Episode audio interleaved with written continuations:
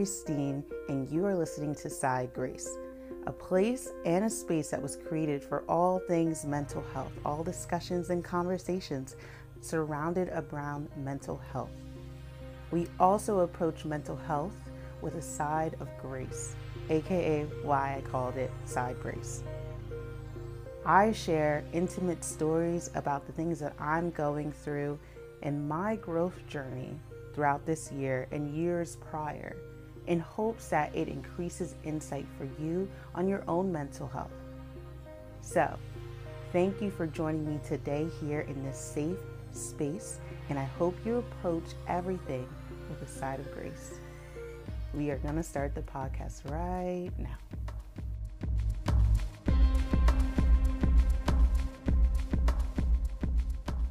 Okay, so before we actually get started into the episode and the content of the episode, I wanted to tease a little bit of a project that I have been working on with my nephews.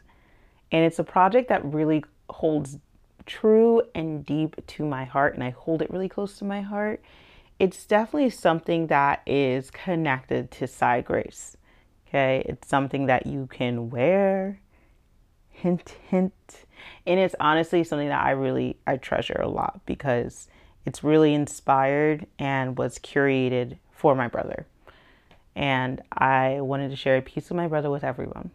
But that's all the clues that I'm going to give right now. You can subscribe and follow this podcast for future updates on what this project is. And you can also follow me on my official Side Grace Instagram. Also, to keep up with any updates about the project that is coming, right? So that's something I just wanted to share with you guys. I'm super duper excited. But now we're going to actually move into the episode now. So that's a little bit of the project. Now let's get back into what t- this week's content is about. Do you ever notice that when the seasons are changing, it's getting colder, the night is approaching us a lot faster, and we're inside more. Do you ever notice your mood, motivation, just your overall state of being kind of declining? Do you ever feel impacted by the seasons of change, especially on your mental health? Well, you're not alone. I asked my Instagram if anyone else feels this way during the change of season, and there were many people who felt the exact same way and some who didn't. And so I'm going to read a little bit of the responses that I got. Across my three Instagrams, I asked the same question. I said, The seasons are changing, and with the change of season come shorter days and colder months. Do you ever notice a change in yourself when the season is changing? You may notice you feel more down, your mood is different than it is in the warmer months, and you feel less motivated. So I asked people to respond on a poll, and 91% collectively across my three counts said, Yes, I do feel a change when the season is changing. And I feel a change mentally, motivational wise. I feel a significant change. Okay, so 91% of the people who answered agreed that they felt a difference. And then I also asked if you feel comfortable describing the changes you feel when the season is changing, please describe what it feels like for you. And I had so many different people answer, and so here are some of them. One person responded, When the seasons are changing, I want to sleep all day and have zero energy. Another person responded, I want to divorce my legit amazing husband every winter. Only took five ish years to see the pattern. And another person said, just more down and not motivated. Never had a reason for it. It's just really harder to set goals in the colder months. And then we also had other responses like, I find my sleep struggles to shift with the seasons, making me more tired at times. And then also the last one general loss of motivation and energy. I work odd hours and lack of daylight really draws on me. So many people feel a significant change motivational wise, sleep wise, energy wise, goal setting wise, mood wise when the seasons are shifting. So that's what I mean by you're not alone if you feel like you are alone through the seasons of change. I myself feel that way, especially during the months of January and February. So I feel what other people are feeling and what they're describing when they're feeling when the seasons are changing and the colder months are coming in and it's getting darker quicker. I understand that feeling. And for me, I really get hit with it during the months of January and February because all the fun festive holidays they're gone and they've went all my oxytocin serotonin and dopamine just tank after the holidays and i dread having to continue through those two months i feel an increase of hopelessness during that time there are people who feel the impact of seasons changing as soon as they notice the sun setting earlier, though. And I also feel that. Right now, I'm really dreading the season of change because, again, I love my longer summer days. I love being able to just step outside and literally when I wake up, it's bright and like 8:39, it's still bright outside and I love that.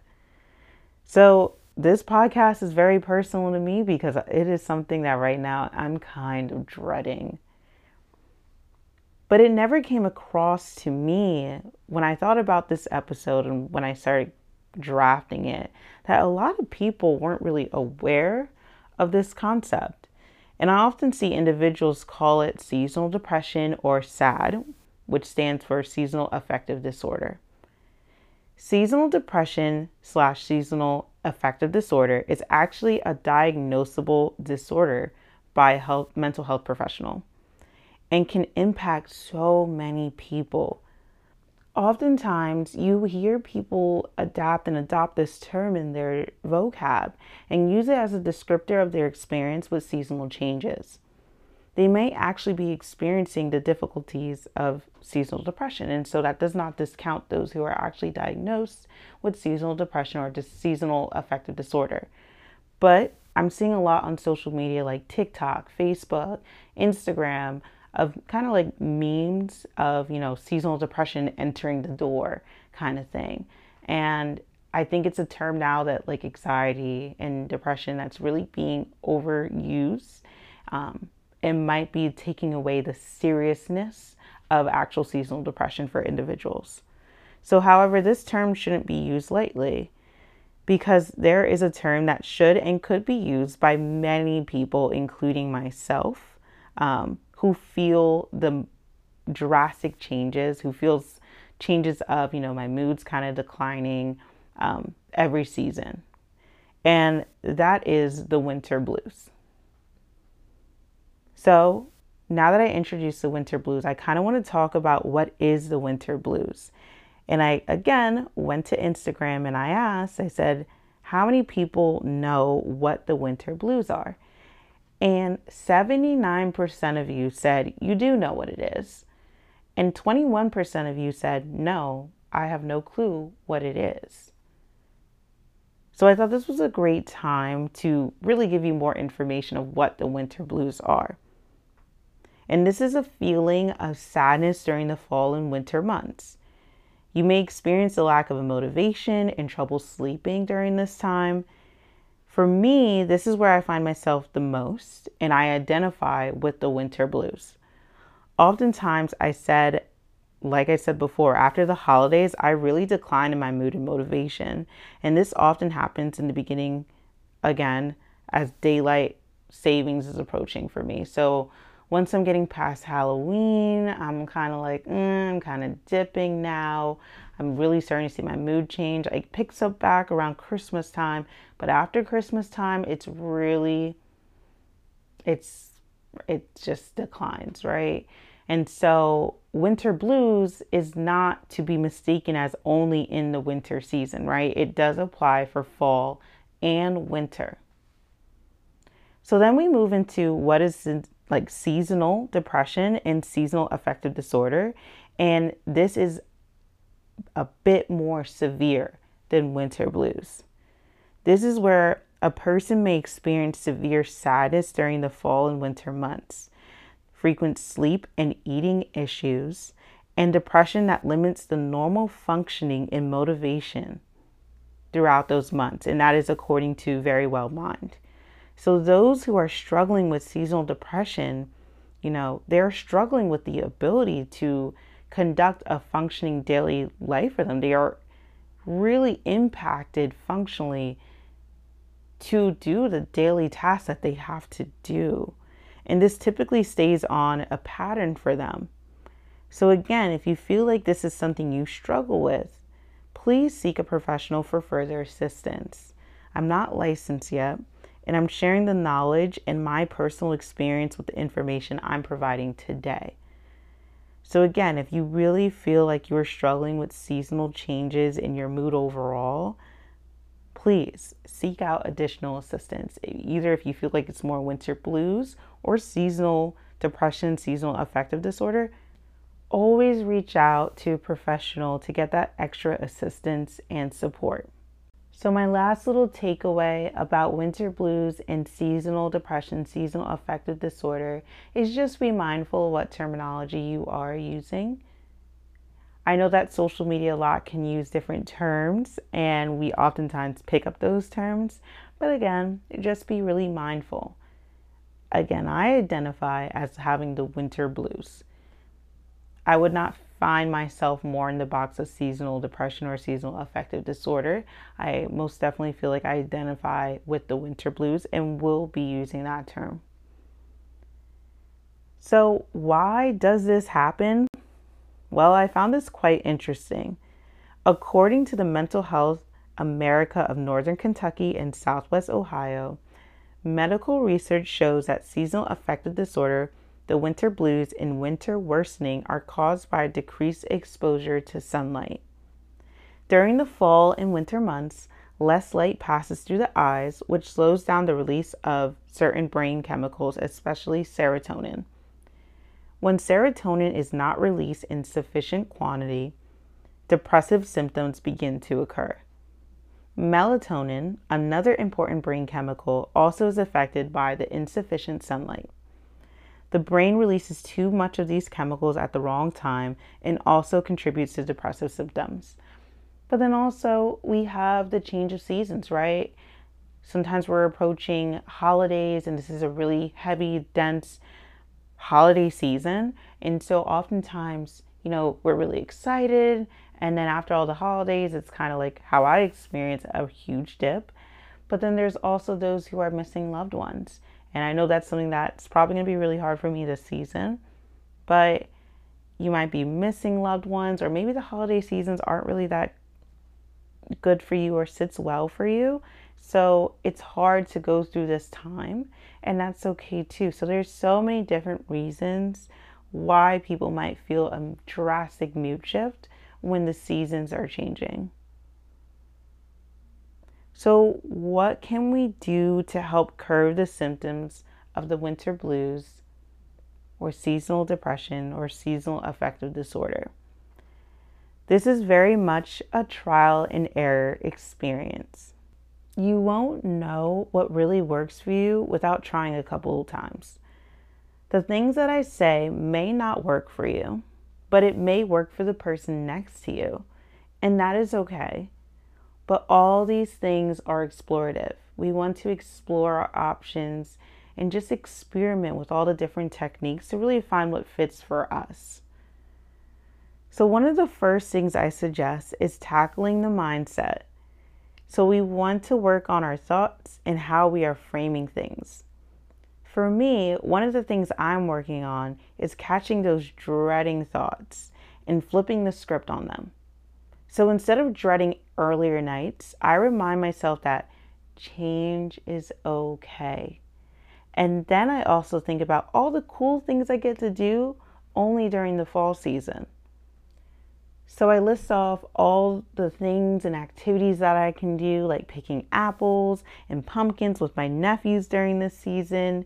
I get to decorate the house and make it cozy. I get to wear my really soft sweaters. I think you get the gist of it. I like to remind myself the things I enjoy to do during the fall and then also winter. I know it's kind of hard to find the things that we like to do during winter, one of the things I found that I like to do is snowboarding. So, finding those activities that you can do that really just bring you joy and that you look forward to. So, I remind myself that those are things I like to do. But on top of that, I remind myself that it is okay and that change is okay. You know, it won't always be this way. And I get to do seasonal activities that I'm excited for. So challenge yourself to find those things that you like to do during the fall and winter, or places you like to travel to during the fall and winter, and remind yourself that this will not last forever. So, some more things that you can do to and try this season is take your supplements. You want to ask your doctor what are the appropriate supplements and vitamins to take during the colder months. You can also practice mindfulness and meditation as well. Huge advocate for that. Also, trying light therapy. Oftentimes, one of the treatment methods used by professionals for seasonal depression and seasonal affective disorder is light therapy.